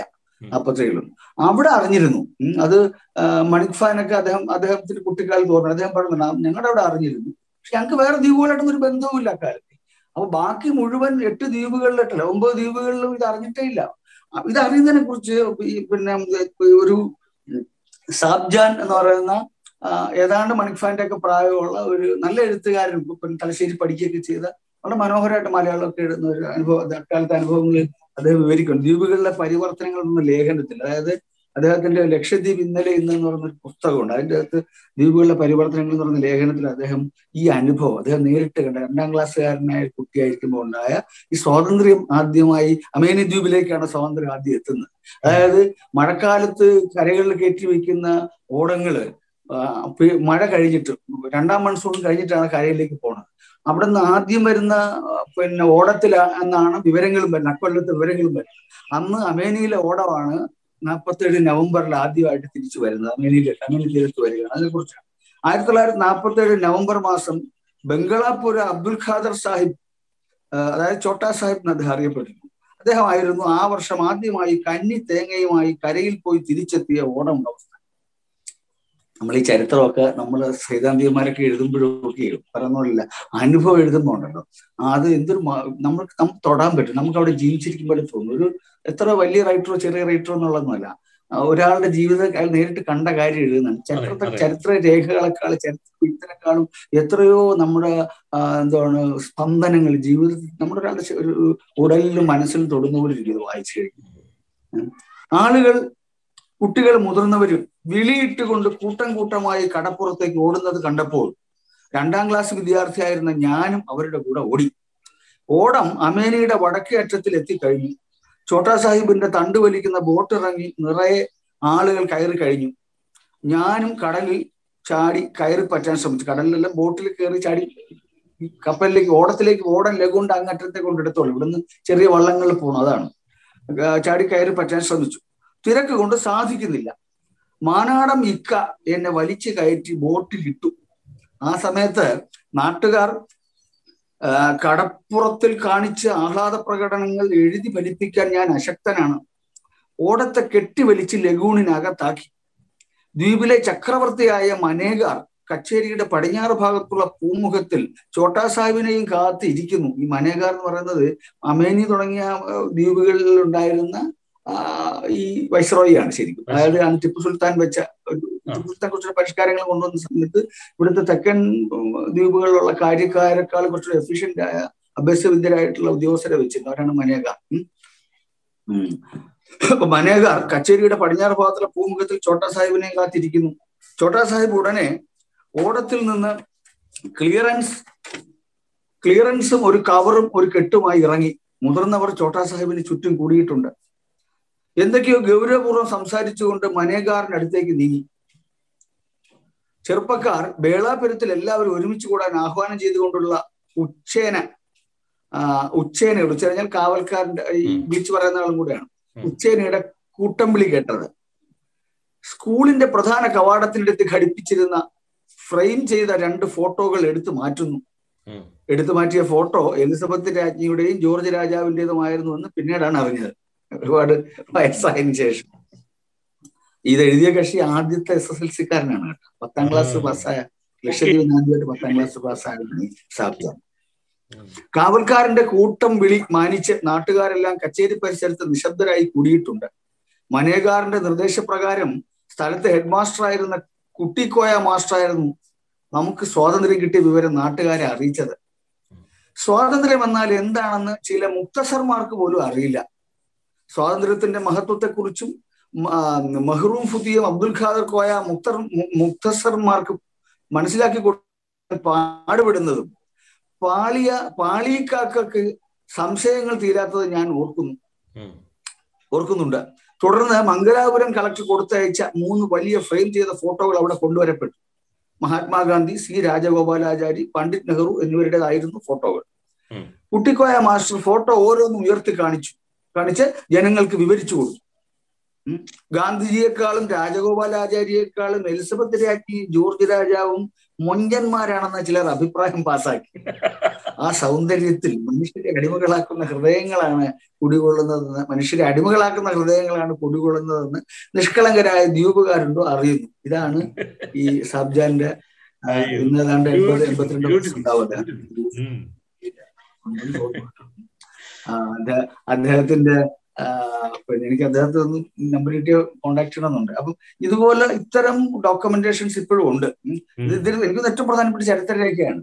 അപ്പം ഈ മനുഷ്യന്റെ ഈ മനുഷ്യനോടാണ് നമ്മൾ ഈ ഇന്ത്യയുടെ സോവറിനിറ്റിയെ കുറിച്ചിട്ടൊക്കെയുള്ള ഇത്രയും നിഷ്കളങ്കമായി ഈ പിന്നെ വേറെ സംഭവമുള്ളത് ഈ സ്വാതന്ത്ര്യ സമരത്തിൽ അവരുടെ പങ്കാളിത്തത്തെ കുറിച്ചൊക്കെ അങ്ങനെ വലിയ പങ്ക് കാര്യം അങ്ങനെ ഐസൊലേറ്റഡ് ആയ ജനതയായിരുന്നു. പക്ഷെ അവരുടെ മനസ്സിൽ എപ്പോഴും ഒരു ഇന്ത്യ കരയുമായിട്ടുള്ള ഇന്റഗ്രേഷൻ ഉണ്ടായിരുന്നു. ഒരു കരയോട് ചേർന്നാണ് അവർ ജീവിച്ചത്. നേരത്തെ പറഞ്ഞ പോലെ കേരളത്തിന്റെ ഒരു ഓഫ് ഷൂട്ട് തന്നെയാണ് മലയാളം സംസാരിക്കുന്ന ഒരു ജനതയുടെ തുടർച്ച തന്നെയാണ്. അതുകൊണ്ട് തന്നെ കേരളത്തിന് ഇതിന്റെ ഒരു പ്രധാന പോയിന്റ് ഇതാണ്. ഈ ഇപ്പൊ നടക്കുന്ന പ്രശ്നങ്ങളിൽ കേരളത്തിന്റെ റോൾ അതാണ്. ഭരണഘടനാപരമായി ഇന്ത്യ ഗവൺമെന്റിനുള്ള അത്രയും ഉത്തരവാദിത്തം, ഒരുപക്ഷെ ഉത്തരവാദിത്തം അല്പമെങ്കിലും കൂടുമെങ്കിലേ ഉള്ളൂ, കേരള ജനതയ്ക്കും കേരളത്തിലെ രാഷ്ട്രീയ പ്രസ്ഥാനങ്ങൾക്കും കേരളത്തിലെ ഭരണകൂടങ്ങൾക്കും ലക്ഷദ്വീപിന്റെ നിലവിലെ ഒരവസ്ഥയിൽ അതിനെ ഒരു അന്തർദേശീയ കോർപ്പറേറ്റ് ടൂറിസ്റ്റ് കേന്ദ്രമാക്കാൻ ആണോ അതോ ഇനി വേറെ എന്തെങ്കിലും കുറച്ചുകൂടെ കോംപ്ലിക്കേറ്റഡ് ആയ ദുരുദ്ദേശങ്ങളുണ്ടോ നമുക്കറിയില്ല. ആ ശ്രമങ്ങള് ചെറുക്കാനുള്ള ഒരുപക്ഷെ ദ്വീപുകാരോളമോ അവരെക്കാൾ കൂടുതൽ അവരെക്കാൾ കുറച്ചുകൂടെ ശക്തരായിട്ടുള്ള അധികാരം ഉള്ള ജനത എന്നുള്ള നിലയ്ക്ക് ഇന്ത്യയിലെ ഏറ്റവും നിർണായകമായ ഒരു സംസ്ഥാനങ്ങളിലേക്ക് കേരളത്തിന് വലിയ റോൾ ഉണ്ടെന്നാണ് ഞാൻ കരുതുന്നത്. എന്തായാലും ഞാൻ നമ്മുടെ നാടൻപാട്ടുകളിലേക്ക് വരാം. നമ്മൾ പറഞ്ഞ കാര്യത്തിന്റെ തന്നെ തുടർച്ചയായിട്ടാണ് ഞാൻ സംസാരിക്കുന്നത്. ഈ ഈ പാട്ടുകളില് ഈ പാട്ടുകളിൽ ഈ അവിടുത്തെ രാഷ്ട്രീയ സാമൂഹിക ജീവിതം, ദൈനംദിന ജീവിതം, അവിടുത്തെ ഈ ദ്വീപിൻ്റെതായ ജിയോ പൊളിറ്റിക്കലായ സംസ്കാരത്തിന്റെ വ്യത്യാസം കേരളത്തിലുള്ള ഇതെല്ലാം അതിൻ്റെ അകത്ത് വളരെ ശക്തമായിട്ടുണ്ട്. ഒരു പക്ഷെ നമ്മൾ നമ്മൾ വീണ്ടും വീണ്ടും ചരിത്രം വാസ്തവത്തിൽ എഴുതപ്പെട്ട അതിലേക്ക് പോകുന്നതിന് മുമ്പ് അതിലേക്ക് നാടൻ പാട്ടുകളിലേക്ക് പോകുന്നതിന് മുൻപ് എനിക്ക് അൻവർ അൻവറിനോട് ചോദിക്കാനുള്ളത്, അൻവർ മെയിൻലാൻഡിൽ നിന്നുള്ള ആളാണ്. അൻവറിന് എങ്ങനെയാണ് ലക്ഷദ്വീപിലെ നാടൻപാട്ടുകളിലേക്ക് എത്തിച്ചേർന്നതും നാടൻപാട്ടുകൾ സമാഹരിക്കാൻ ഒരു അവസരം കിട്ടിയതും എങ്ങനെയാണെന്ന് ചുരുക്കി ഒന്ന് പറയുകയാണെങ്കിൽ അത് ഈ ശ്രോതാക്കൾക്ക് സൗകര്യം. അല്ല, ഇത് ഞാൻ ഇത് കമ്പയർ ചെയ്തിട്ടുള്ളത് വാസ്തവത്തിൽ എന്റെ ഇരിക്കുന്ന പുസ്തകങ്ങൾ പലതും അത് പറയേണ്ട ഞാൻ വിട്ടുപോയൊരു സംഭവമാണത്. അതായത് ഡോക്ടർ എം മുല്ലക്കോയ എന്ന് പറയുന്ന ഒരു സ്കോളറുണ്ട്. അദ്ദേഹത്തിന്റെ കാര്യത്തിലുള്ള സേവനം വളരെ ഒരു ഒരുപക്ഷെ മണിക് ഫാന്റെ ഒക്കെ പോലെ തന്നെ മണിക് ഫാന്റെ തവണ കഴിഞ്ഞ കൊല്ലം അവാർഡൊക്കെ കിട്ടിയപ്പോൾ ഇന്ത്യയിൽ അറിയപ്പെട്ടത്. മുത്തുക്കോയ്ക്ക് വലിയൊരു സംഭാവനയുള്ളത് അദ്ദേഹമാണ്. മലയാളം നമ്മുടെ കാലിക്കറ്റ് യൂണിവേഴ്സിറ്റിയിൽ വന്നിട്ട് പി എച്ച് ഡി മലയാളത്തിൽ പി എച്ച് ഡി ഒക്കെ ചെയ്യുകയും ഈ ലക്ഷദ്വീപിലെ കഥകൾ, കവിതകൾ, മിത്തുകൾ ഇതെല്ലാം സമാഹരിക്കുകയും അതിനെക്കുറിച്ച് എഴുതുകയും എം ആർ രഘുവരനാണ് അദ്ദേഹത്തിന്റെ രണ്ട് പുസ്തകങ്ങൾക്ക് അവതാരിക എഴുതി, M R Raghuvaran, M N Karassery. അങ്ങനെ അങ്ങനെ കേരളവുമായിട്ടുള്ള ഞാൻ പറഞ്ഞ ചരിത്ര ബാന്ധവത്തെ പുതുക്കിപ്പണിയുന്ന അതിന്റെ അതിനെ നവീകരിച്ചുകൊണ്ടിരിക്കുന്ന ഒരു ഒരു സംഭാവന ഒരാളാണ് മുത്തക്കോയ. മുത്തക്കോയുടെ തന്നെ ഒരു പ്രധാനപ്പെട്ട കമ്പൈലേഷനാണ് ഈ പുസ്തകം ലക്ഷദ്വീപിലെ നാടൻ പാട്ടുകൾ. അദ്ദേഹത്തിന് തന്നെ അടുത്തൊരു പുസ്തകം കൂടെ വരുന്നുണ്ട്, ഈ ചെറിയ നാടൻ പാട്ടുകളുടെ കളക്ഷൻ. അപ്പം Mullakoya Mullakoya doctor doctor M Mullakoya doctor M Mullakoya ഞാനിതിൽ എത്തിപ്പെടുന്ന വെച്ചാൽ ഞാൻ അഗത്തിയില് ഈ ഈ ചില സംഗതിയിൽ എഴുതാൻ വേണ്ടി തന്നെ പോയതാണ്. പോയപ്പോഴത്തേക്ക് ഞാൻ നേരത്തെ ഞാൻ ആദ്യം പറഞ്ഞു അത് വാസ്തവത്തിൽ അകത്തിലെ ലൈബ്രറിയിൽ ചെല്ലുകയും ഇത് കാണുമ്പോഴും എനിക്ക് തോന്നിയൊരു വലിയ അത്ഭുതം, ഇതിലൊരു പഴയ മലയാഴ്മ, അതായത് ബ്രാഹ്മണൈസേഷനും സാൻസ്ക്രിറ്റൈസേഷനും മുമ്പുള്ളൊരു മലയാളം ഇതിൽ കിടക്കുന്നു. ആ മലയാളത്തിന്റെ ഭംഗി, ഏഹ് അതിൻ്റെ ഒരു ഹരം. എനിക്കാണെങ്കിൽ ഉള്ളെങ്കിൽ എൻ്റെ ഈ ഭാഷയിലുള്ള ഒരു താല്പര്യം എന്ന് പറയുന്നത് അതിരില്ലാത്തതാണ്. പറഞ്ഞ പോലെ നമ്മുടെ കഴിവുകൾക്ക് പരിമിതമായിരിക്കും, പക്ഷെ നമ്മുടെ ഇഷ്ടങ്ങൾക്ക് ഒരു അതിരുമില്ലല്ലോ. അപ്പം എനിക്ക് ഏത് നാട്ടിലെ ഭാഷയെയും ഭയങ്കര ഇഷ്ടമാണ്. അപ്പം ഞാൻ നാട്ട് മലയാളത്തിന്റെ ഏത് വേരിയന്റ് കണ്ടാലും ഞാനൊരു ചെറിയ കൊച്ചിനെ പോലെ അതിൻ്റെ തൊട്ടടുത്ത് ചാടും. അങ്ങനെയാണ് ഞാൻ അവിടെ ചെന്നിട്ട് ഈ പാട്ടുകൾ, ചില പാട്ടുകൾ ഞാൻ കേട്ടിരുന്നു. കേട്ടപ്പോഴത്തേക്ക് എനിക്ക് ഇതിന്റെ ടെക്സ്റ്റ് വേണമെന്ന് തോന്നിയിട്ടാണ് ഞാൻ അങ്ങനെ ഞാൻ ലഭ്യമായ അച്ചടിയിൽ ലഭ്യമായത് ഓൾമോസ്റ്റ് എൻ്റെ ഉണ്ട്. ഈ ഇനി ഇനി ആളുകളുടെ പലരും പലരും മരിച്ചുപോയെന്നാണ് ഡോക്ടർ മുല്ലക്കോയൻ എൻ്റെ അടുത്ത് ഫോണിൽ പറഞ്ഞത്. പലരും മരിച്ച പാടി കിട്ടാൻ പ്രയാസമാണ്. എന്തായാലും ഈ ലഭ്യമായിട്ടുള്ള പാട്ടുകളെ നമ്മൾ സൂക്ഷിക്കും. മാത്രമല്ല അതിന് ഇത് അവിടുത്തെ പാട്ടുകൾ രണ്ട് പ്രധാനമായിട്ട് രണ്ട് കാറ്റഗറി വേണമെങ്കിൽ രാഘവാരത് പറയുന്നുണ്ട് ഇൻട്രക്ഷനിൽ. കുറച്ച് രാഘവാരൻ പക്ഷെ ചെറുതായിട്ടേ പറഞ്ഞത് വിശദമാക്കേണ്ട ഒരു വിഷയമാണ്. മാപ്പിളപ്പാട്ട് ഒരു പ്രത്യേക വിങ്ങായിട്ട് തന്നെയുണ്ട്. മാപ്പിള അത് ശരിക്കും മലബാറിലെ മാപ്പിളപ്പാട്ടുകൾ അതേ സ്ട്രക്ചറിൽ തന്നെയുള്ള പാട്ടുകളുണ്ട്. പക്ഷേ ഈ സാംസ്കാരികമായ വിരൽപ്പാടുകൾ, ചരിത്രത്തിന്റെ ഉടനീളമുള്ള വിരൽപ്പാടുകളുള്ള ഒട്ടുമുക്കൽ പാട്ടുകളും മാപ്പിളപ്പാട്ടുകളുടെ സ്ട്രക്ചറിലല്ല. കുറെ കൂടെ ഏതോ പഴയ പഴയ മലയാള മട്ടിലുള്ള നാടൻ പാട്ടുകളാണ്. ഏതെങ്കിലും ഒരു ബന്ധം നമ്മൾ ആരോപിക്കുകയാണെങ്കിൽ വടക്കം പാട്ടുമായിട്ട് ചില കഥാഗാനങ്ങൾക്ക് വരും, വടക്കംപാട്ടിന്റെ ഒരു ഘടനയുമായിട്ട്. അതാണ് ഞാൻ പറഞ്ഞത്, ഐഡിയോളജിക്കലായും അധികാരപരമായ സാംസ്കാരിക അധികാരത്തിന്റെ പേരിലും സംസ്കൃതം പോലത്തെ ഭാഷയുടെ സ്വാധീനം, ബ്രാഹ്മണ്യ ബ്രാഹ്മണ അധികാരത്തിന്റെ സ്വാധീനം ഒക്കെ വരുന്നതിന് മുമ്പുള്ള ഒരു മലയാഴ്മ, ഏഹ് ഒരുപക്ഷെ താരതമ്യേന കൂടുതൽ ദ്രാവിഡമായിരുന്ന ഒരു മലയാളത്തിന്റെ ഒരുപാട് തനിമകള് ഇവര് ഒരു ദ്വീപിലേക്ക് പോയപ്പോൾ അതും കൊണ്ടായിരിക്കണം പോയിട്ടുള്ള അവിടുത്തെ രാഘവാര് പറയുന്ന അവിടുത്തെ ഭൗതിക സാഹചര്യങ്ങളുടെ അടിസ്ഥാനത്തിൽ പിന്നെ വികസിച്ച ഒരു സംഗതിയായിട്ട് മാറി. അപ്പൊ അങ്ങനെ വരുന്ന ഒരു നാടൻപാട്ട്, ഈ മാപ്പിളപ്പാട്ട് അല്ലാത്ത മാപ്പിളപ്പാട്ട് ഇതര നാടൻപാട്ടുകളുടെ ഒരു സമാഹാരം, പ്രത്യേകിച്ച് കഥാഗാനങ്ങളാണ് ഉള്ളത്. അതില് ഞാൻ ഇന്ന് വായിക്കുമ്പോൾ എനിക്ക് അത്ഭുതം തോന്നുന്ന ചില കാര്യങ്ങളാണ് ഞാൻ പറയാൻ പോകുന്നത്. ഒന്ന്, ഈ അതിൽ ഒരു പാട്ടുണ്ടേ, അതായത് ഒരു പിന്നെ ഞോളയും ഞോളമീൻ ഞോളമീൻ എന്ന് പറയുന്നത് ചെറിയ മീനാണ്. അത് പിടിക്കാനായിട്ട് ഒരു ഒരാൾ ചൂണ്ടയിടുന്നു, ഒരു ദ്വീപുകാരൻ ചൂണ്ടയിടുന്നു, ഞോളമീൻ ആ ചൂണ്ടയിൽ കൊത്തുന്നു. അപ്പോ ഞോളമീൻ ചൂണ്ട എടുത്ത് പറയുക, എന്റെ വായ വേദനിക്കുകയാണ്, പിന്നെ അതുകൊണ്ട് എന്നെ എങ്ങനെയെങ്കിലും ഒന്ന് വിടണം. ഗുണിസ എന്നാ വിളിക്കുന്നത്. ഗുണിസ എന്ന് വെച്ചാൽ അർത്ഥംകാർക്ക് അല്ല ഒരു പേര്. എന്നെ വിട് ഗുണിസ എന്ന് ഞാൻ തുടങ്ങും. എന്നെ വിട് എന്നെ വിട് ഏർ ഏ ഗുണിസ എന്നെ വിട് എന്നെ വിട് ഏ ഗുണിസ കരയിൽ നിന്നവനോട് പറ ഗുണിസ എന്നാണ് പറഞ്ഞത്. ഏഹ് എന്നെ അപ്പം കരയിൽ നിന്നവന്റെ നരേഷൻ അടുത്തത്, എന്നെ ഉമ്മ എന്നോട് കൂറുന്നു മോനെ നീ പോയൊരു ഞോളയെങ്കിലും ബറ്റുണ്ട് ബാ. ഞാൻ പിന്നെ കോമ്പൊക്കെ പെറുക്കിയിട്ട് ഞോള വൽക്കാനായി കടലിൽ പോയി. ആദ്യത്തെ ഇരയെന്ന് വിട്ടപ്പോൾ എന്റെ ചൂണ്ടലിൽ ഒരു ഞോള കുടുങ്ങിപ്പോയി. വീണ്ടും നരേഷം മീനിന്റെ അടുത്തേക്ക് വരികയാണ്. മീനി നിൽക്കുന്നവൻ്റെ അടുത്തല്ല സംസാരിക്കുന്നത്, ഇടനിലക്കാരനായി ചൂണ്ടെടുത്ത സംസാരിക്കുന്നത്. ഞോള ചൂണ്ടലോട് കൂറുന്നു, അളിയ എന്നെ ബാ വരുത്താങ്ങാകില്ല, വിചാരി എന്റെ വായ വേദനിക്കുന്നു. അപ്പൊ ചൂണ്ട പറയാ, ഞാൻ വിചാരിച്ചാ പറ്റൂല മോളെ, കരയിൽ നിനക്ക് ഒരുത്ത നിന്നിട്ടുണ്ട്, ഓനോട് പറഞ്ഞാൽ മാത്രമേ നിന്നെ പെട്ടെന്ന് ഇളക്കാൻ സാധിക്കൂ. അപ്പം ഈ കരയിൽ നിൽക്കുന്നവൻ വിചാരിച്ചാലേ കാര്യങ്ങൾ നടക്കുള്ളൂ എന്നുള്ളതിന് തിയോളജിക്കലായിട്ടാണ് സ്വാഭാവികമായിട്ട് പെട്ടെന്ന് വ്യാഖ്യാനിക്കുന്നത്. ദൈവമാണ് പരമകാരുണികനായ അള്ളാഹു എന്നോട് പറഞ്ഞാലും നടക്കുകയുള്ളൂ, ഞാൻ അതിന് ചൂണ്ട മാത്രമാണ്, അത് മധ്യസ്ഥം മാത്രമാണെന്നുള്ള അർത്ഥത്തിലാണ് ഈ പാട്ട് പരമ്പരാഗതമായി വ്യാഖ്യാനിക്കപ്പെട്ടു. മുല്ലക്കോയുടെ വ്യാഖ്യാനമൊക്കെ ഉണ്ട്. പക്ഷെ ഇന്നത്തെ രാഷ്ട്രീയ കാലാവസ്ഥയിൽ ആലോചിച്ചത് കൊണ്ടായിരിക്കാം എനിക്ക് പെട്ടെന്ന് അത് മാത്രമല്ല അർത്ഥം തോന്നി. വാസ്തവത്തിൽ ഇന്നത്തെ രാഷ്ട്രീയ കാലാവസ്ഥ കൊണ്ട് മാത്രമല്ല അർത്ഥം എൻ്റെ അടുത്തുള്ളത്. ആ അർത്ഥം ഇത്തരം ഒരു ഒറ്റപ്പെട്ട ദ്വീപിലുള്ള ജനത വൻകരകളെ കാണുന്നത് ദൈവതുല്യമായിട്ടാണ് പറഞ്ഞത്. ഒരു ഇതിന്റെ ഇവരുടെ കാഴ്ചയുടെ ഘടനയിൽ തന്നെ ഉണ്ട് എപ്പോഴും ഒരു ദൈവശാസ്ത്ര ഘടന. വൻകരകളെ ഒരു വിധേയത്വത്തോടുകൂടിയും ഭയത്തോടുകൂടിയാണ് നോക്കിക്കാണുന്നത്. അതിന്റെ അടിയിലാണ് റിവോൾട്ട് കിടക്കുന്നത്.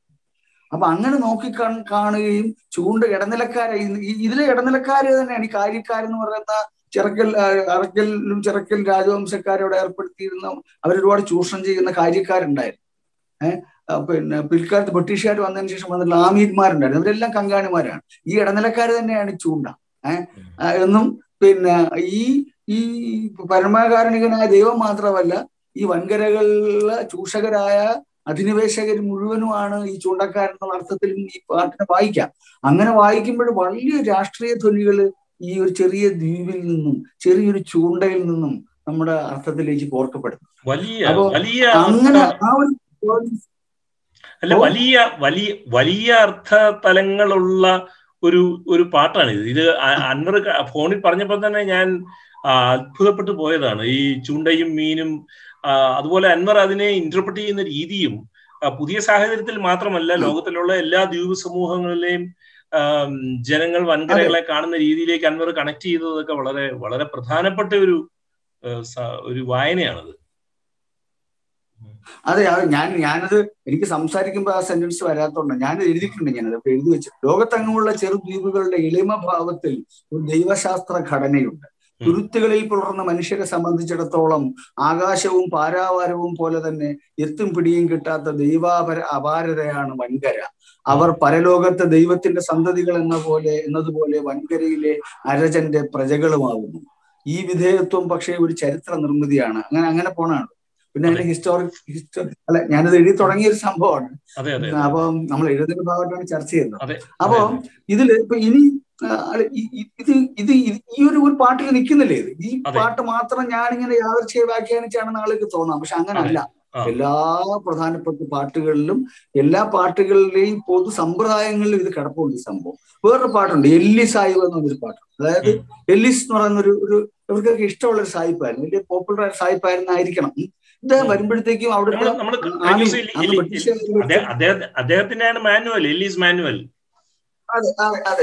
ഈ എല്ലീസ് എല്ലീസ് മാനുവലിലാണ് ഈ ദ്വീപിനെ വൻകര എപ്പോഴും അടിച്ചമർത്തി നിർത്തേണ്ടതിന്റെ ആവശ്യകതയെ കുറിച്ചൊക്കെ എല്ലീസ് സാഹിബ് പറയുന്നുണ്ട്.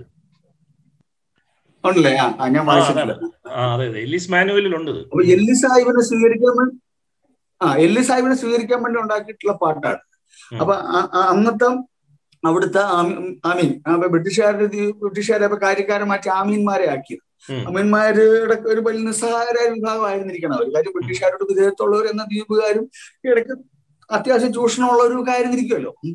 അപ്പം പുതിയ മീൻ കോയ എന്നാണ് അതിലെ പുതിയതായിട്ട് വന്ന അത് ഇച്ചിരി കളിയാക്കലുണ്ട് എന്റെ പുതിയാപ്പിള എന്നൊക്കെ പറയാൻ പറ്റില്ല. പുതിയ മീൻ അയാളെ വേഷമൊക്കെ വർണ്ണിക്കുന്നുണ്ട് പാട്ടിലൊക്കെ. ഈ എല്ലീസ് സാഹിബ് എന്ന് വരുന്ന കേട്ടിട്ടുണ്ട്, ചാടി എണീറ്റ് വേഷമൊക്കെ ഇട്ടിയാൽ പോണ ഒരു ഒരു കാരിക്കേച്ചറിസ്റ്റ് ലുക്കുണ്ട് ഈ പാട്ടിന്റെ.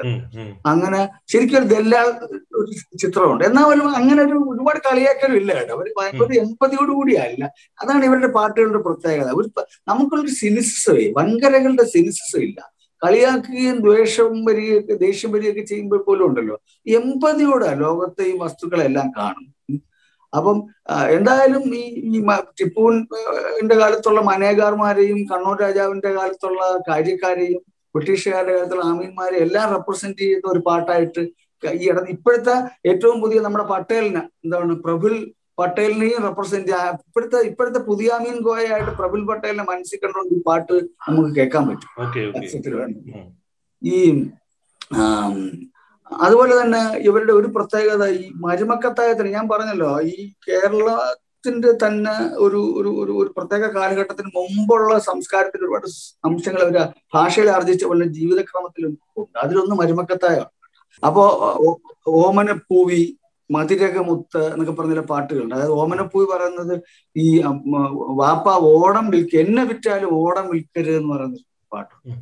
അത് കേട്ടിട്ട് ഹൃദയം തകർന്ന വാപ്പ എന്ത് ചോദിച്ചാൽ വാപ്പ ഓൾറെഡി വിറ്റ് കഴിഞ്ഞു ഓടം. അപ്പൊ വാപ്പ പോയിട്ട് അവിടുത്തെ ഏറ്റവും പ്രധാനപ്പെട്ട വീട്ടിൽ കുടുംബത്തിൽ ഏറ്റവും പ്രധാനപ്പെട്ട സ്വർണ്ണമാല കൊണ്ടുപോയി ആന്ത്രോത്ത് ദ്വീപിൽ കൊണ്ടുപോയി അത് കൈമാറി ബാട്ടർ സിസ്റ്റം ആണ് അത് കൊടുത്തിട്ട് അവിടെ നിന്ന് ഒരു പുതിയ ഓടം വാങ്ങിച്ചുകൊണ്ട് വരികയാണ്. എന്നിട്ട് പറയുമ്പോൾ ആ മോളെ നീ കരയരുതെന്ന് പറയും. അപ്പം അപ്പം ഈ ഓടവും സ്ത്രീകളും തമ്മിലുള്ള ബന്ധം സ്വത്തും സ്ത്രീകളും തമ്മിലുള്ള ബന്ധം എന്നുള്ള അർത്ഥത്തിൽ മാത്രമല്ല ഭയങ്കര ഭയങ്കര ആത്മബന്ധമാണ്. ഇപ്പം വേറൊരു കഥാഗാനത്തിൽ പറയുന്നത് പിന്നെ സാണം ഗതി എന്നുള്ള കഥാഗാനത്തില് ഈ പെൺകുട്ടി ജനിക്കുന്ന ഭാഗം വർണ്ണിക്കുന്നുണ്ട്. ഒരു പലക വെച്ചു ഒരു മാസമായി പാത്തുമാക്ക്, രണ്ട് പലക വെച്ചു രണ്ട് മാസമായി പാത്തുമാക്ക്, ഇങ്ങനെയാണ്. അതായത് ഓരോ ഓട പലക വെക്കുക എന്ന് പറയുന്നത് ശരിക്കും ജാർഖണ്ഡാണ് കേട്ടോ, വെറുതെ ഒരു പലക വെക്കലല്ല. ഇതിൽ ഓരോ നിർമ്മാണ ഘട്ടത്തെ കുറിച്ചായി പറഞ്ഞത്. ഒരു ഓടം ഉണ്ടായി വരുമ്പോൾ സുന്ദരിയായ സാണംഗതിയെ പ്രസവിച്ചു, പിന്നെ അവള് വലുതായതാണ്, പിന്നെ അടുത്ത കഥയിലേക്ക് പോകണം. അങ്ങനെ മധുരകം.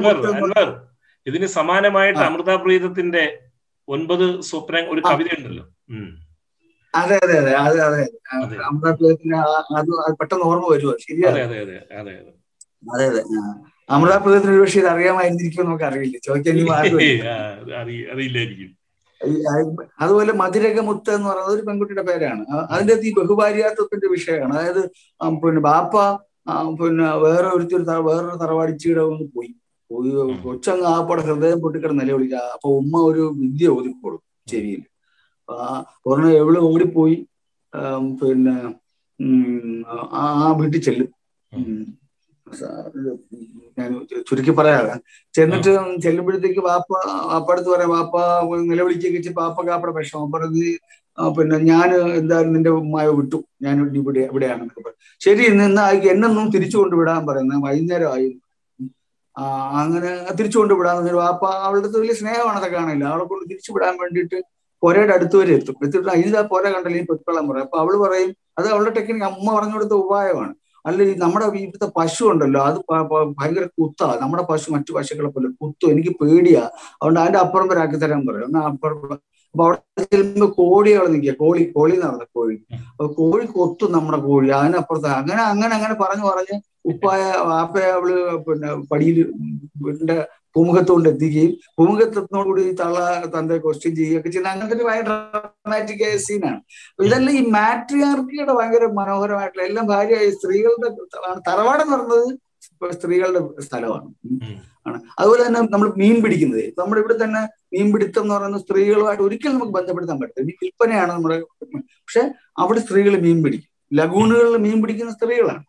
ലഗൂണുകളിലെ വീട്ടാവശ്യത്തിലുള്ള മീൻ ലഗൂണുകളിലെ സ്ത്രീകൾ നിരന്നു പിടിക്കുക. അതിനെക്കുറിച്ച് അങ്ങനെ വിഷ്വൽ ആയിട്ടുള്ള മനോഹരമായിട്ടുള്ള ഒരു പാട്ടുണ്ട് പാരയിൽ മീൻ പിടിക്കുന്ന പെണ്ണുങ്ങളെ കുറിച്ച്.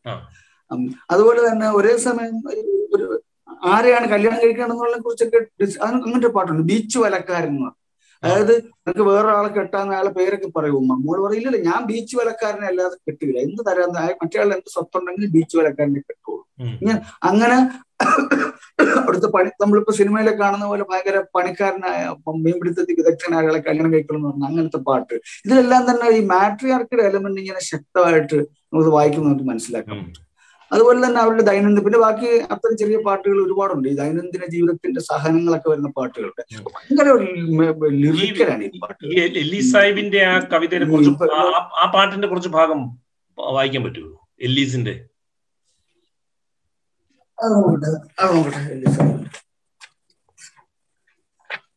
അല്ലെ, ഞാൻ പറയാൻ ഇരിക്കുന്ന വേറെ ഭാഗം ഉണ്ട് കേട്ടാ, ഏറ്റവും അത് പറയേണ്ടതാണ്. അതായത് ഈ കഥാഗാനങ്ങളുടെ അല്ല, അൻവറിനെ ചൂസ് ചെയ്യാൻ കേട്ടോ, ഞാൻ എന്റെ മനസ്സിൽ വന്ന പ്രയോറിറ്റൈസ് ചെയ്യുന്നത് അൻവർ തന്നെയാണ്. ബിളിയോ ബിളിക്കുറ്റോ ബളാപുരത്ത് ബിളിറിവാൻ പോയി വന്ന മക്ക ചൊല്ലുണ്ട കപ്പല് സാഹിബും വന്നു വിട്ടിന് നാമൻ തറവാട് അരയിനാക്കാടയിൽ പച്ചച്ചെലിപ്പും പതുക്കച്ചവിട്ടി തത്തക്കുടയും തണൽക്ക് പിടിച്ചതല്ല പാട്ടിലുള്ള നമ്മുടെ വടക്കം പാട്ട് പോലെ തന്നെയാണ് കേട്ടോ. റിപ്പീറ്റ് ചെയ്ത വരികളുണ്ടല്ലോ ഒരേ സാധനം, അത് ഈ വരി എല്ലാ പാട്ടും കാണും. പച്ചച്ചെലിപ്പും പതുക്കെ ചവിട്ടി തത്തക്കുടയും തണൽക്ക് പിടിച്ച് തുള്ളിപ്പുറപ്പെട്ടവൻ പുതിയ മീൻ കോയ ഓടണ്ട് വീളുണ്ട് പുതിയ മീൻ കോയ ഓടിക്കടന്നീനെ കച്ചേരി ഉള്ള നീതി നടപ്പാളും പട്ടക്കാരനും ഓടത്തെ ആറ്റിൽ പോയി ഓടമൊരുക്കി തണ്ടർക്ക് നല്ല കനത്താളയേറ്റി, അതെല്ലാം എല്ലാ പാട്ടിലും വരുന്ന പാടുവാൻ അത്താവുട്ടി ബമ്പനെയും ഏറ്റി. അത് ഈ പാട്ടി മാത്രമേ ഉള്ളൂ. ഈ സാഹിബിനെ കുറിച്ച് പാടാൻ വേണ്ടി ഒരുത്തിനെയും കൂടെ കയറ്റി, അത്താവുട്ടിയും കൂടെ കയറ്റി കാട്ടാറുള്ളത് ഈ സാഹിബിനെ, എല്ലീസ് സാഹിബിനെ കുറിച്ചുള്ള പാട്ട് പാടാനായിട്ട്. ചെങ്ങാകരിങ്ങ കുലമുറിച്ചെറ്റി സായിവും കാണുവാൻ ചിതങ്ങുമെറ്റി അണിയത്തെ കയറിപ്പോയി പുതിയാമീൻ കോയ ആഞ്ഞുവലി ആഞ്ഞുവലി എന്ന തണ്ടർ മക്കളെ ആഞ്ഞുവലിച്ചോണ്ട് ഒക്കം കഴിച്ച് ഒക്കത്തെ കൂടെ സലാമും പറഞ്ഞു, ഒക്കച്ച തെര തെരയോട് സലാമൊക്കെ പറഞ്ഞു കൊണ്ടുപോയി കപ്പലെ ചാര പിടിച്ച് ചെമ്പേണി താഴ്ത്തി ഇരുമ്പേണി താഴ്ത്തി ചാടിയേറിയുണ്ടോ ചാടിയേറിയുണ്ടോനോ ചാറി ചാടിയേറിയുണ്ടോനോ പുതിയാമീൻ കോയ എല്ലീസ് സാഹിബ് തഹത്തിന്റെ ഇളകി. തഹത്തിന്റെ ഇളകി എന്ന് വെച്ച് കഴിഞ്ഞാല് ഇരിപ്പിടത്തിൽ നെണീറ്റെന്നാണ്. എല്ലീസ് സാഹിബ് തഹത്തിന്റെ ഇളകി അവ അവളാ ഭാഷയിൽ ആടിപ്പറഞ്ഞ് ദീപാന്തിരമിട്ടും ചുറ്റി വരണ്ടും മതാമ്മ ബിയ തഹത്തിന്റെ ഇളകി ബിയോള ഭാഷയിൽ ആടിപ്പറഞ്ഞ് ദീപാന്തിരമിട്ടും ചുറ്റി വരേണ്ടും. അങ്ങനെ അവർക്ക് സന്തോഷമായി അവർ കൂട്ടിക്കൊണ്ട് പോകുന്നേ ഉള്ളൂ. ബാക്കി ഈ പിന്നെ കഥാഗാനങ്ങളെ കുറച്ചുകൂടെ ചില ഭാഗങ്ങൾ വായിക്കാം. അതായത് കുറച്ചുകൂടെ ഇത് കിട്ടിയില്ല, എൻ്റെ ഒരു ആ പിക്ചർ കിട്ടിയില്ലേ ഇതില്.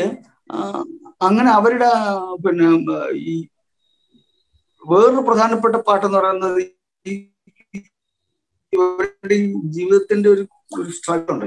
കാറ്റുവെളിപ്പാട്ടെന്ന് അത് ഇപ്പോഴും അവിടുത്തെ പിള്ളേർക്കൊക്കെ അറിയാം.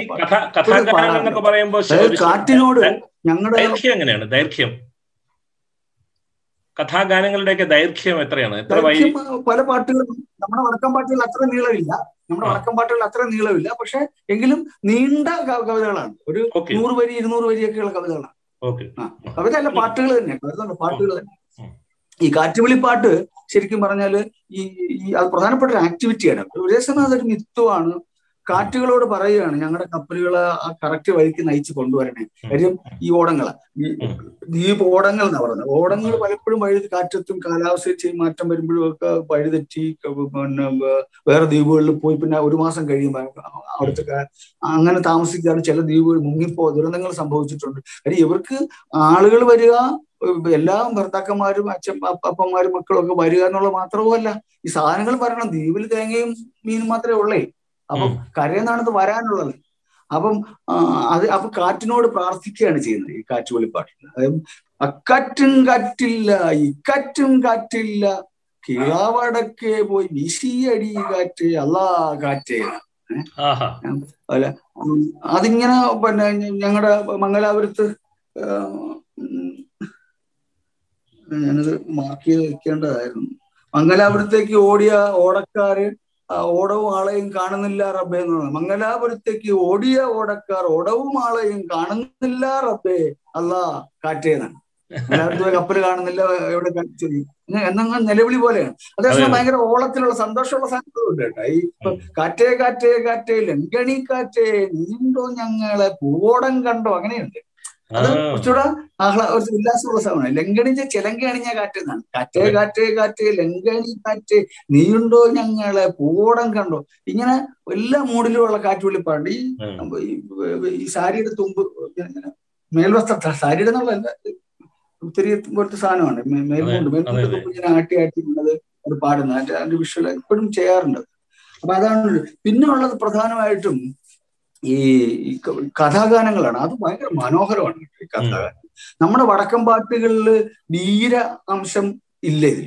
വടക്കം പാട്ടുകളുടെ സ്ട്രക്ചർ ഭയങ്കര, വടക്കം പാട്ടുകളിൽ അതേ പാറ്റേൺ ഇതിൽ.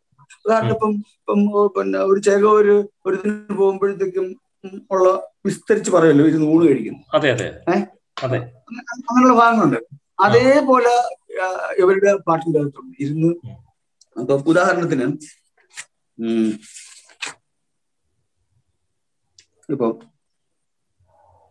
ആ അല്ല അതുപോലെ ഈ കളരിയിൽ പോയി ഗുരുക്കളെ വണങ്ങി എന്നൊക്കെ പറയുന്നില്ലേ, അതിന് പകരമുള്ള ഭാഗങ്ങളുണ്ട്. ഒരു പാട്ടെന്ന് പറയുന്നത് പിന്നെ പൂവോടക്കൈ ഓടക്കയെ കുറിച്ച് ഞാൻ പറയാം. അതിന് മുമ്പ് ഈ ഭാഗമാക്കും. അവിടെ നിന്ന് മുന്തി നടന്നാനേ കോയ ഓടിയും വീണും പോയി ജമാഅത്ത് പള്ളിയിൽ വലിയ കുളത്തിൻ്റെ ഉളുവുമെടുത്ത് ചെറിയ കുളത്തിൻ്റെ കാലും കഴുകി അസ്സലാമു അലൈക്കെന്ന് പള്ളിമേൽ കയറി അല്ലാതെ രൂപേരും പങ്കും വിളിച്ച് രണ്ട് റക്കാത്ത് സുന്നത്തും വിട്ടി രണ്ട് റക്കാത്ത് ഫർളത്തും വിട്ടി വലത്തെ പുറത്തെ സലാമതും വിട്ടി ഇടത്തെ പുറത്തെ സലാമതും വിട്ടി വലിയ ദുവാ ഓതി മുത്തവും ഇട്ട് ചെറിയ ദുവാ ഓതി കൈയും മണത്ത് ഇളിഞ്ഞു നടക്കണ്ടോ പൂവോടക്കൈ. ഏത് ഇത് ഇയാള് ആ ശരിക്കും മറ്റേതിൽ ഭയങ്കര വീരം ആയിരിക്കും വടക്കം പാട്ട്. അത് കണ്ടന്റ് മാറി, ഇവിടുന്ന് അങ്ങോട്ടേക്ക് കണ്ടന്റ് മാറി. ബാക്കി നമ്മുടെ മലയാഴ്മ, നമ്മുടെ മലയാഴ്മയുടെ സാഹോദര്യത്തിൽ വ്യത്യസ്തമൊന്നുമില്ല. അതേ ഇടത്തും വലത്തും പറഞ്ഞെടുത്ത് പോലും അതേ വടക്കം പാട്ട്. അപ്പൊ ഇങ്ങനെ അങ്ങനെയുള്ള നമുക്ക് മിസ് ചെയ്ത ഒരു വളരെ സമാധാനവും അതാണ് സൂര്യനെ എപ്പോഴും കാണാവുന്ന, രാവിലെയും ഉച്ചയ്ക്കും വൈകിട്ടും കാണാവുന്ന, എല്ലാത്തരം മഴകളും കാണാവുന്ന. നമുക്ക് തോന്നും ദ്വീപിലെ ജീവിതം ചെറുതാണ്, വാസ്തവത്തിൽ ദ്വീപിലെ ജീവിതം വലുതാണ്. ദ്വീപിലെ കാഴ്ച ആംഗിൾ വലുതാണ്. മുന്നൂറ്റി അറുപത് ഡിഗ്രിയിലും തുറന്നു വെച്ച കണ്ണുകളായിരിക്കും ദ്വീപിൽ. വൻകരയ്ക്കില്ല, കേരളത്തിന് ഒട്ടുമില്ല. കേരളത്തിന് മുഴുവൻ തെങ്ങുകളാൽ മറഞ്ഞ നാടാണ് നമ്മുടെ. അപ്പം ഈ ഒരു പക്ഷിയുടെ കണ്ണുപോലെ എല്ലായിടത്തേക്കും തിരിച്ചു വെച്ച മുന്നൂറ്റി നൂറ്റൻപത് ഡിഗ്രി എങ്കിലും നോക്കുന്നതിന് മനുഷ്യരുടെ ഒരു ലോകമാണ്. അവരുടെ ഒരു ഒരു തഴക്കവും ഒരു ഒരു ഒരു സ്വാഭാവികമായ സംയമവും ഈ പാട്ടുകൾ.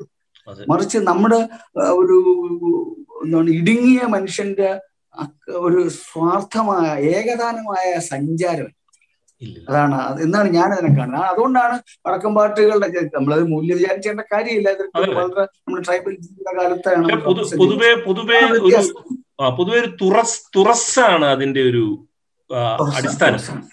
ഇപ്പൊ ഇപ്പൊ ഞാന് ഈ പൂവടക്കൈ എന്നുള്ള പാട്ട്, ഈ കഥാഗാനങ്ങളൊരു മനോഹരമായിട്ട് പ്രധാനപ്പെട്ട ഒരു പാട്ടാണ് ഈ പൂവടക്കൈ എന്നുള്ള പാട്ട്. ഞാൻ അത് വാസ്തവത്തിൽ ഞാനത് എന്റെ എഴുത്തിന്റെ ഭാഗമായിട്ട് ഞാൻ കുറിച്ചു വെച്ചിട്ടുണ്ട്. അപ്പൊ അത് വായിച്ചു കഴിഞ്ഞാൽ ചുരുക്കി കിട്ടുക സംഭവം, എന്നെ തന്നെ കോട്ട് ചെയ്യുന്ന പോലിരിക്കുക. ഈ കഥാകാവ്യത്തിൽ പോർച്ചുഗീസ് നാവികപ്പട ആയിരത്തി അഞ്ഞൂറുകൾ ദ്വീപുകൾ നടത്തിയ അതിക്രമങ്ങളുടെ ചരിത്ര പശ്ചാത്തലമുണ്ട് ഈ പൂവടക്കൈ എന്ന് പറയുന്ന പാട്ടിന്.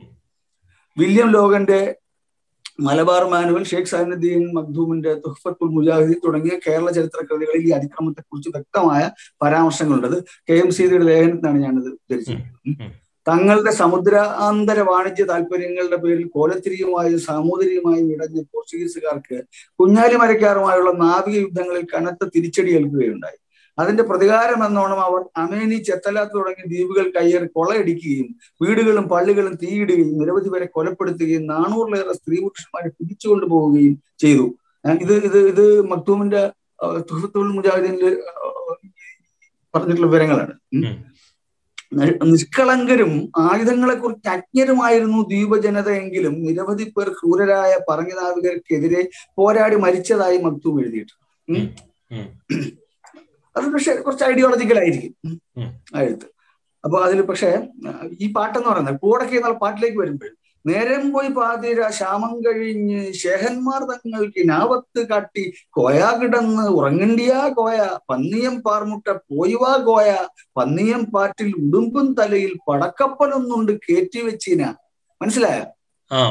അതായത് രാത്രി ഈ രാത്രി ഇങ്ങനെ കിടന്ന് പാതിര പാതിരായാമത്ത് മണപ്പുറത്ത് കിടന്ന് ഉറങ്ങുകയാണ് കോയ. ഈ അപ്പോ ഈ കെയ് ഈ പൂവ പൂ പൂ പൂവ പൂവോടം എന്ന് പറയുന്ന ഓടത്തിന്റെ മുതലാളിയാണ് പൂവോടം. ഉറങ്ങുമ്പോൾ ഷേക്ക് തങ്ങൾ വന്നിട്ട് കിനാവ് സ്വപ്നത്തിൽ പറയും കോയ കിടന്ന് ഉറങ്ങരുത്, പന്നിയം പാർമൂട്ട പോയി വരണം നീ. പന്നിയം പാറെന്ന് പറയുന്നത് കടലിന്റെ തൊട്ട് താഴെ കിടക്കുന്ന പാരുകളുണ്ട്, അതിൽ പ്രധാനപ്പെട്ടൊരു പാരാണ് ഈ പന്നിയം പാരെന്ന് പറയുന്നത്. പന്നിയം പാർമുട്ടെ പോയി വാ കോയ പന്നിയം പാറ്റിൽ ഉടുമ്പും തലയിൽ പടക്കപ്പലൊന്നുകൊണ്ട് കയറ്റി വെച്ചിരിക്കുന്നത്. ഒരു പടക്കപ്പലോടെ കയറ്റി വെച്ചിട്ടുണ്ട്. ഓർഡിനറി പൂവ. ഈ സ്വപ്നമാണ് ഈ പാട്ടിന്റെ ആഖ്യാന കേന്ദ്രം. പക്ഷെ പാട്ടിൽ ആഖ്യാനം ചെയ്യുന്ന കഥയാകെ തന്നെയും ആക്കത്ത് ജനതയുടെ ഒരു സ്വപ്നം, അതായത് അഗത്തി ആക്കത്തിന് അഗത്തി ആക്കത്ത് ജനതയുടെ ഒരു സ്വപ്നം, അതായത് ആഗ്രഹ ചിന്ത എന്ന നിലയിൽ വായിക്കാം. ഉം ഒരു ഒരു ഇത് ശരിക്കൊരു കടൽക്കൊള്ളയാണ് കേട്ടോ നടത്തുന്നത്. ശരിക്കും പറഞ്ഞു നമ്മളൊരു റിയലിസ്റ്റിക് ആയിട്ട് എടുത്തു കഴിഞ്ഞു. പെറ്റോപരമയോട് യാത്ര പറഞ്ഞ് പള്ളിയിൽ ചെന്ന് നിസ്കരിച്ച് തറവാട്ടകത്ത് ചെന്ന് ചോറും കഴിച്ച് കേയി സ്വപ്നത്തിലെ പടക്കപ്പിൽ തേറി തേടി ഇറങ്ങാൻ തുടങ്ങുന്നത് തുടങ്ങുന്നത് ദ്വീപുകാർ സ്വസ്ഥരാ സ്വസ്ഥമായി വീടൊപ്പം കഴിയുന്ന വർഷകാലത്താണ്. സാധാരണ ആരും പോവാത്ത കാലമാണ് മഴക്കാലത്ത്. ആ കാലത്താണ് ഈ സ്വപ്നം കണ്ട് ഇയാൾ പ്രാന്തിട്ട് ഇറങ്ങുന്നത്. അപ്പൊ എല്ലാവരും വിലക്കുന്നുണ്ട്, അമ്മായി അമ്മ അമ്മായി ഒക്കെ വിലക്കുന്നുണ്ട്. സ്വപ്നത്തിലെ പടക്കപ്പൽ തറവാട്ടകത്തെ അമ്മായി മാമി അമ്പരപ്പോടെയും ആദിയോടെയും അക്കാര്യം പറയുന്നുണ്ട്. അവർ പറഞ്ഞ എങ്ങനെയെന്ന് അറിയോ? ഭയങ്കര മനോഹരമായിട്ടുള്ള വരിയാണ്. അമ്മായി മാമി എന്ന് പറഞ്ഞാല് തറവാട്ടില്ല, അതായത് ഭാര്യ വീട്ടിലാണല്ലോ, അമ്മായിയാണ് പ്രധാനപ്പെട്ട ആള്. അമ്മായി പറയാ, കാലം ഇടവഞ്ഞാർ ആഹിർ മാസത്ത് ചേരയും കാൽപ്പാട്ട് തുടങ്ങിയ കാലം ചൊക്കിയും കൂട് പണിതീർത്ത കാലം കോയ അവിടെ ഭരിഷം പെട്ടെങ്കിൽ വേദന എന്റെ തടിയിൽ കുടുങ്ങും എന്നാണ്. അതായത് ഈ ചൊക്കിഞ്ഞ കിളിയാണ്, ഏതോ കുരുവിയാണ്. കുരുവികൾ പോലും കൂട് പണിഞ്ഞ് താമസിക്കുന്ന കാലം, ചേര പോലും ഈ കാൽപ്പാട്ട് ചുറ്റിക്കിടക്കുന്ന കാലത്ത് നീ ഇങ്ങനെ പോയാലോ, നീ വെള്ളത്തിൽ മഴയെ കുഞ്ഞി പോയാലോ എന്നാണ് പറയുന്നത്. എന്തായാലും കെ അവിടെ പോകുന്നു, പടക്കപ്പൽ കാണുന്നു, അതിൽ നിന്ന് കൊമ്പം വീശക്കാരനെ കയറ് കെട്ടി കടലിൽ താഴ്ത്തി. ഏഹ് അതൊക്കെ അത്ര അക്രമമൊന്നും ഇവിടെ ജീവിതത്തിൽ ഇല്ലാത്തതാണ്. ഓടത്തിൽ കൊള്ളുന്നത്ര സാധനങ്ങൾ കൈക്കലാക്കി തിരികെ അഗത്തിയിൽ എത്തുന്നതാണ് ഈ കഥാകാരത്തിന്റെ പരിസമാപ്തി. ആയുധങ്ങളോ സായുധാധികാരമോ കൈവശമില്ലാത്ത കൈവശമില്ലാതെ വിഭവ നിയമ വിഭവ വിനിമയ സഞ്ചാരങ്ങളും ഇസ്ലാമിക സൂഫി പാരമ്പര്യ ചരികളും കൊണ്ട് മാത്രം പുലർന്നു പോകുന്ന ജനത ആദ്യമായി കണ്ട ഒരു പ്രതികാര സ്വപ്നത്തിന്റെ വായ്മൊഴി തുടർച്ചയായിരിക്കണം എന്നാണ് ഞാൻ എഴുതി വെച്ചത്. അവര് അവരുടെ ഒരു സ്വപ്നമാണത്, നടക്കാത്തൊരു കാര്യമാണ്. കാര്യം ഇത്ര നേരത്തെ പറഞ്ഞ പോർച്ചുഗീസ് ആക്രമണങ്ങളോടുള്ള അവരുടെ ഒരു റെസ്പോൺസ് ആണ് ശരിക്കും. അപ്പോ ഇത് അത് ഇതിന്റെ ഇൻട്രൊഡക്ഷനിൽ പിന്നെ മുല്ലക്കോയ തന്നെ പറയുന്നുണ്ട് അവിടെ എങ്ങനെ വിശ്വാസം ഉണ്ടത്ര ഈ പാട്ട്. ഈ പാട്ട് പോർച്ചുഗീസുകാരുടെ പട കപ്പൽ പിടിച്ചതിനെ കുറിച്ചാണെന്ന് അവിടെ അകത്തിയുള്ള നാട്ടുകാർ അങ്ങനെ വിശ്വസിക്കുന്നുണ്ടെന്ന് അദ്ദേഹം രേഖപ്പെടുത്തിയിട്ടുണ്ട്. അതാണ്. ഇനി ഒരു കാര്യം കൂടെ പറഞ്ഞാൽ നമുക്ക് നിർന്ന് അവസാനിപ്പിക്കാം, വളരെ നീണ്ടുപോയെന്ന് തോന്നി. ദ്വീപിലെ സുന്ദരിമാരും അവരെ കാമിച്ച കരക്കാരും തമ്മിലുള്ള ഇന്ററാക്ഷന്റെ കഥകളാണ് ബാക്കി പ്രധാനപ്പെട്ട കഥാകാരങ്ങളെല്ലാം തന്നെ. അത് ശരിക്കും ദ്വീപ് എനിക്ക് തോന്നുന്നത് ഇപ്പൊ പൊന്നായ പെണ്ണെല്ലാം കണ്ണൂര് നാട്ടിൽ, പെണ്ണായ പെണ്ണെല്ലാം അമ്മേനി നാട്ടിൽ ഒരു പാട്ട് പറഞ്ഞു. അതായത് കരയിൽ സമ്പത്തൊക്കെ ഉണ്ട്, പക്ഷെ സൗന്ദര്യം ദ്വീപിലാണ് ഒരു കൺസെപ്റ്റ്, അവരുടെ സങ്കല്പമാണ്. ഇങ്ങനെ സങ്കല്പം, ഇങ്ങനൊരു നാരേറ്റീവ് ഈ കഥകളിൽ മുഴുവൻ. ന്യായാന്യായങ്ങളെക്കാളും കൂടുതൽ ഇതാണ് അവരുടെ പ്രധാനപ്പെട്ട. ന്യായാന്യായമൊക്കെ പറയുകയാണെങ്കിൽ, പക്ഷെ പലപ്പോഴും പല പാട്ടുകൾ അവസാനിക്കുന്നത് അന്യായമായിട്ടാണ്. നല്ലവനായ ഭർത്താവിനെ പിന്നെ അവസാനം ഇട്ടിട്ട് രാജാവിൻ്റെ കൂടെ പോവാവുള്ളൂ. അത് വേറെ ന്യായമൊന്നും പാട്ടിൽ പറയുന്നു. അപ്പം ന്യായ നീതിബോധത്തിന്റെ പ്രശ്നവും പാട്ടിൽ പ്രധാനമായിട്ട് വരുന്നില്ല. അഭിമാനമൊക്കെ ഉണ്ട്, പക്ഷെ എന്നാലും നീതിബോധം അങ്ങനെ പ്രധാന ഒരു ഒരു തീമല്ല. മറിച്ച് ഈ ചന്തം ഭയങ്കര പ്രധാനപ്പെട്ട കാര്യം. ഭംഗി അത് ശരിക്കും മാത്രമല്ല സ്ത്രീകളുടെ ഭംഗിയെക്കുറിച്ചിട്ടുള്ള ഒരു സംഭവം ഭയങ്കര ഒരു മാതൃതായ സമൂഹത്തിൻ്റെതായ ഒരു ഒരു പ്രൈഡാണ്. അല്ലാതെ പുരുഷന്റെ ഒരു സ്ത്രീ വർണ്ണനയല്ല. ഒരു പെണ്ണ് അത് പിന്നെ ഞാനും പോട്ടെ ബാപ്പ ഉൽമാരം കാണുവാൻ എന്നൊരു പാട്ട്. അതായത് പെട്ടെന്നൊരു മൺസൂൺ മഴയത്തോ മറ്റോ ഇങ്ങനെ മേഘം ഇടിഞ്ഞു വീണൊരു വലിയ മഴയുണ്ടായി, അതിലൊരു മരം അങ്ങോട്ട് മുളച്ചു വന്നു. അത് ഉൽമാരം എന്നാ ഉൽമരം എന്നാ പറയുന്നത്. എന്താ അങ്ങനെ സങ്കല്പ മരമുണ്ട്. വൻവൃക്ഷമായിരിക്കുന്നതാണ് മുല്ലക്കോയ് എനിക്ക് പറഞ്ഞത്. വൻവൃക്ഷത്തിന്റെ പര്യായം വല്ലതും ആയിരിക്കും. ശരിക്കൊന്നും അങ്ങനെ നിർത്തണ്ട, കുറെ കൂടെ ഇമാജിനേഷൻ എൻ്റെ അടുത്തുണ്ട്. അപ്പൊ ഈ എല്ലാരും പോണ്ട്, മക്കത്തു നിന്നും മദീനത്തു നിന്നും ഒക്കെ ആളുകൾ ഉൽമാരം കാണാൻ വരുന്നുണ്ട്. ഉമ്മ ഞാനും പോട്ടെ ഉമ്മ ഉൽമാരം കാണുവാൻ തന്നെ. അതുകൊണ്ട് ഞാൻ ചൊല്ലാം അല്ലേ, ഭയങ്കര രസമാണ്. ബിബി ഉറാവിയ എന്നാണ് അവളുടെ പേര്. മേഘത്തമ്മേലുണ്ട് ഇരുളായി മഴ പെയ്ത് അമ്മളക്കിന്നിറ്റിലുണ്ടായ ഒരൊൽമാരം.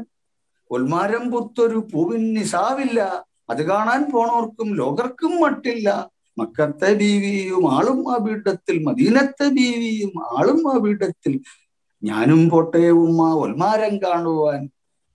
ബാപ്പ വന്നാലേ നീ അപ്പോൾ പോമോളെ നീ, ബാപ്പ വന്നില്ലെങ്കിൽ ആര് വരും ഉമ്മ, ബാപ്പ വന്നില്ലെങ്കിൽ കമ്പി വരും മോളെ, കമ്പി വന്നില്ലെങ്കിൽ ആര് വരും ഉമ്മ, കമ്പി വന്നില്ലെങ്കിൽ കത്ത് വരും മോളെ, ഇപ്പം പോയാ ബാപ്പ എപ്പം വരും ഉമ്മ, ഇപ്പം പോയാ ബാപ്പ ഇപ്പം വരും മോളെ, പാർത്തു വരുന്നെങ്കിൽ അസർ കഴിയുമേ, പാർക്കാതെ വന്നെങ്കിൽ ഇപ്പം വരും മോളെ, ബാപ്പായും വന്ന് ബർക്കത്തും വന്നാനെ, ബാപ്പാ മടിയിൽ പോയി ബാപ്പായും വന്ന് ബർക്കത്തും വന്നാനെ, ബാപ്പാ മടിയിൽ പോയി വീണാർ ഉറാവിയ. ബീവി ഉറാവിയായിക്ക് എന്തെല്ലാം ആവേശം, ഞാനും പോട്ടെ ബാപ്പ ഒൽമാരം കാണുവാൻ, നീയും ഇതാരെല്ലാം ഒൽമാരം കാണുവാൻ, ഞാനും എന്നുമ്മായും വെള്ളാട്ടി നാൽപ്പതും, നാൽപ്പതിന് നാൽപ്പത് ഉടുപ്പാൻ കൊടുമോളെ, നാൽപ്പതിന് നാൽപ്പത് പുതപ്പാൻ കൊടും കൊടും പുതയ്പ്പാൻ കൊടുമോളെ, ആര്യം ഭൂമി ഉറക്ക ചവിട്ടാതെ, നാട്ടിൽ പടന്ന പടല ചവിട്ടാതെ, ആര്യം ആണിനെ കൺകൊണ്ട് കാണാതെ, കൂകുന്ന കോളിയെ കൂകല് കേൾക്കാതെ, പറക്കുന്ന പക്ഷിയെ കണ്ടു നോക്കാതെ, കാട്ടിൽ പടന്ന പടല ചവിട്ടാതെ, അങ്ങനെ പോമോളെ ഒൽമാരം കാണുവാൻ. ആണ് ഒരു ഭാഗം. ഭാഗമാണ് മണ്ടിപ്പ മണ്ടിപ്പറന്നു പോയി മണ്ടുകത്തുമേലെ എല്ലാരും പോയിട്ട് കീഴോട്ട് നോക്കുന്നു, ബീബി ഉറാവിയ കൊമ്പേറി നോക്കുന്നു. അതാണ് ആ സ്ത്രീയുടെ ഒരു സ്വാതന്ത്ര്യബോധത്തിന്റെ സംഭവം അല്ലേ. എല്ലാരും പോയിട്ട് കീഴോട്ട് നോക്കുന്നു, ബീബി ഉറാവിയ കൊമ്പേറി നോക്കുന്നു.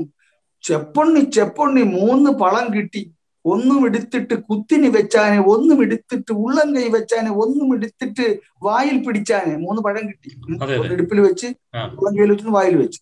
കൂടെയുള്ള ലോകർ വിളിച്ചു പറയണ്ട, താഴെന്ന് വിളിച്ചു പറയുകയാണ്. ഇട്ട് കളഞ്ഞാൽ മുളയ്ക്കും ഇപ്പളം, കയ്യിൽ പിടിച്ചാൽ മണക്കുമേ ഇപ്പളം, വായിൽ പിടിച്ചാൽ ജനിക്കുമേ ഇപ്പളം, പള്ളയിൽ വീഴുകിൽ കുട്ടി ജനിക്കുമേ എന്ന് വിളിച്ചു പറയാ താഴെ. കട്ട് ഭയങ്കര സിനിമാറ്റിക് അത് കട്ട്. മൂന്നാം കണ്ണം. തിങ്കളും മാസവും പത്തും തികഞ്ഞാനെ, ബീവി ഉറാവി ഒരാൺ പൈതൽ പെറ്റാനെ. അത് വായിൽ വെച്ചാൽ ഇറക്കി പെറ്റു. തിങ്കളും മാധവും മാസവും പത്ത് തികഞ്ഞാനെ, ബീവി ഉറാവി ഒരു ആൺപൈതൽ പെറ്റാനെ ഒരു ആൺപൈതൽ പെറ്റാനെ. എന്ത് അജബ് പുതുമ പടച്ചോനെ, മാരനും പാണേല കണ്ണീ കഴിഞ്ഞേല, വേറെ ഒരു മാരൻ മാറോടണഞ്ഞേല, ഉമ്മയും ബാപ്പയും തമിഴി പേശുന്ന്, കൊന്നു കളയും മോളെ നീ പെറ്റ പൈതലെ, എങ്ങനെ ഞാൻ കൊല്ലും ഞാൻ പെറ്റ പൈതലെ, അതാണ് ഞാൻ കൊല്ല ഞാൻ പെറ്റ പൈതലെ, അലിയാര വാളാൽ അറുക്കിലും ഞാൻ കൊല്ല, തൂക്കം പിടിച്ച് കണക്കെല്ലാം തീർക്കുന്ന ആൾ അന്നാളിൽ ഉത്തരം ചെയ്യുന്നത് ആരുമാ? മരിച്ചു ചെല്ലുമ്പോൾ ആരുത്തരം പറയുന്ന തൂക്കം പിടിച്ച് കണക്കെല്ലാം തീർക്കുന്ന ആൾ അന്നാളിൽ ഉത്തരം ചെയ്യുന്നവരാരുമാ? ഒരു ജാൺ ഇടവിട്ട് ശംസ് നിർത്തുന്ന ആൾ അന്നാളിൽ ഉത്തരം ചെയ്യുന്നവരാരുമാ? പേടിപ്പെടുത്ത പേടി പെരുത്ത ഖബറകം തന്നീന്ന് അന്നാളിൽ ഉത്തരം ചെയ്യുന്നവരാരുമാ? ചോദ്യമാ, വലിയ ചോദ്യമാ. നാട്ടേക്ക് മോല മക്കത്ത് നാട്ടേക്ക് ഓല നടത്തിച്ച് മദീനത്ത് നാട്ടേക്ക് ഓല നടത്തിച്ച് കാര്യം ഇസ്ലാമിക സ്കോളേഴ്സ് പറയണം മറുപടി ഇതിനെ. അത് കിട്ടിക്കണല്ലേ നാട്ടേക്ക് ഓല അയച്ചത് വലിയ ക്രമപ്രശ്നമായി. അതെ അതെ അതെ അവിടെ വെച്ച് തീരാ പാട്ടിനെ. അപ്പൊ ഇങ്ങനെയാണ് കഥാകാരങ്ങളുടെ ഒരു അതിമനോഹരം. എന്റെ അൻവർ വല്ലാത്ത ഇത് നമുക്ക് സമയത്തിന്റെ പരിമിതിയുണ്ട്, നമുക്ക് സമയത്തിന്റെ അതെ അതെ.